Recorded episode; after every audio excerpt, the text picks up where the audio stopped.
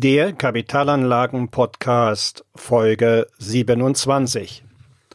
Tod und Auferstehung der Lebensversicherung Teil 2. Im vorhergehenden Kapitalanlagen-Podcast 26 hatte ich dazu gesprochen, was sich ab 2021 bei den Lebensversicherungen ändert. Dazu gab es interessante Rückfragen, die von allgemeiner Bedeutung für viele Kapitalanleger sind. Die Antworten zusammengefasst und ergänzende Erläuterungen jetzt in dem folgenden Podcast. Herzlich willkommen zum Podcast für Unternehmer und Unternehmen, die clever, chancenreich und nachhaltig investieren möchten. In meinem Podcast 26 Tod und Auferstehung der Lebensversicherung hatte ich darüber gesprochen, dass es ab Januar 2021 keine 100% Beitragsgarantie mehr für Lebensversicherungen gibt. Ich hatte auch darüber gesprochen, wo die Zukunft der Lebensversicherung liegt. Nun gab es Bedenken, dass auch bei älteren Verträgen die Garantien abgesenkt werden. Und daher nochmal klar gesagt, diese Änderung gilt. Und jetzt ganz wichtig, ganz wichtig, nur für neue Verträge. Nur für neue Verträge ab Januar 2021. Nur die neuen Verträge haben geringere Garantien. Alle alten Verträge sind davon nicht betroffen. Ich will nun im Folgenden das Thema Lebensversicherung nochmals weiter vertiefen. Erstmal ganz allgemein. Bei 100% sicheren Kapitalanlagen gibt es seit Jahren keine Zinsen mehr. Beispiel dazu deutsche Staatsanleihen.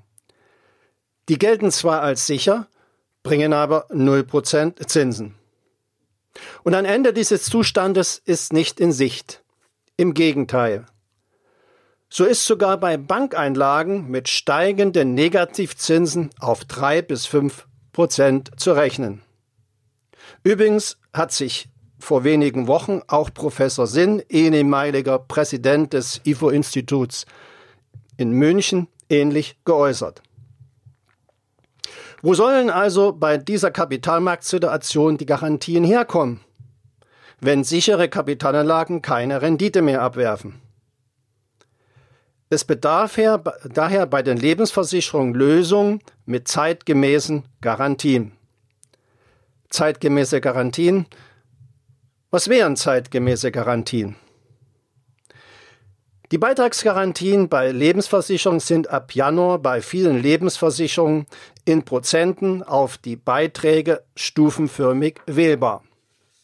Beginnend bei 90 Prozent der Beiträge, oder dann auf 80 Prozent und dann weiter gestaffelt nach unten und so weiter. Und wie bisher zu 0 Prozent bei reinen Investmentpolicen. Der Grundsatz dabei, je niedriger die Garantie, je höher die Renditeerwartung. Betrachten wir das auch mal die Kapitalanlagen der Versicherer. Wo haben die Versicherer früher investiert? Früher hatten Versicherer die meisten ihrer Kundengelder in Staatsanleihen investiert. Und wie ich schon sagte, die Zinsen, beispielsweise für deutsche Staatsanleihen, liegen bei 0 Prozent. Deutsche Staatsanleihen gelten als sicher, bringen aber keine Rendite. Daher brauchen Versicherer flexiblere Kapitalanlagen um ihren Kunden neben der Sicherheit langfristig eine attraktive Rendite zu bieten. Mit höheren Freiheitsgraden in weltweit breit verteilte Kapitalanlagen verbessern sich nämlich die Chancen für langfristig attraktive Renditen. Wo investieren nun die Lebensversicherer, damit sie attraktivere Renditen an ihre Kunden zahlen können? Es gibt eine Verschiebung von den Anlagen in Staatsanleihen hin zu mehr Investitionen in die Wirtschaft und alternativen Investments. Was sind das für Investments genauer? Das sind vor allem Investitionen in Infrastrukturen verschiedener Länder. Das sind Investitionen in erneuerbare Energien. Das sind natürlich auch Investitionen in Großimmobilien. Das sind Investitionen in Unternehmensanleihen und natürlich auch die Investition in Aktien. Zusammengefasst. Versicherer haben sich zu Vermögensverwaltern der Kundengelder entwickelt. Und dazu bieten sie unterschiedliche Garantie- und Chancenmodelle an. Im Folgenden fasse ich auch noch mal kurz zusammen, wo Lebensversicherungen künftig Sinn machen. Lebensversicherungen machen Sinn, erstens in der betrieblichen Altersversorgung. Hier sind Lebensversicherungen nicht nur Steuerstundung, sondern oft ein Steuersparmodell. Bei einer Steuerstundung verschiebt sich die Steuerzahlung nur auf später. Das ist aus Liquiditätsgründen immer sinnvoll. Beim Steuern sparen hat man dagegen tatsächlich eine Ersparnis auf die Steuerlast. Man behält sozusagen die eingesparten Steuern. Durch die Beiträge zur betrieblichen Altersversorgung werden heute Steuern gespart.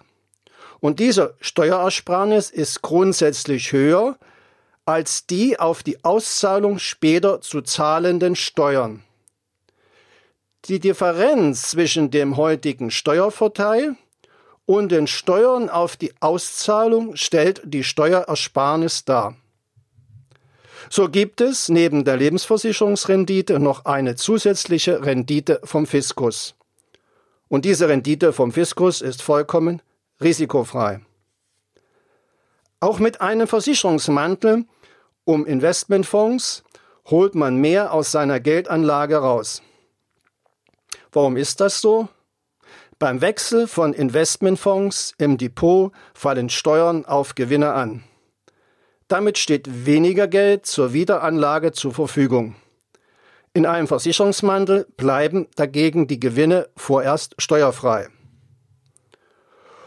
Und auch für die Bargeldübertragungen beim Erben oder Schenken bieten Lebensversicherungsmodelle interessante Gestaltungsmöglichkeiten um die Erbschaftssteuer zu optimieren und trotzdem noch die Verfügungsgewalt über das übertragene Vermögen zu besitzen.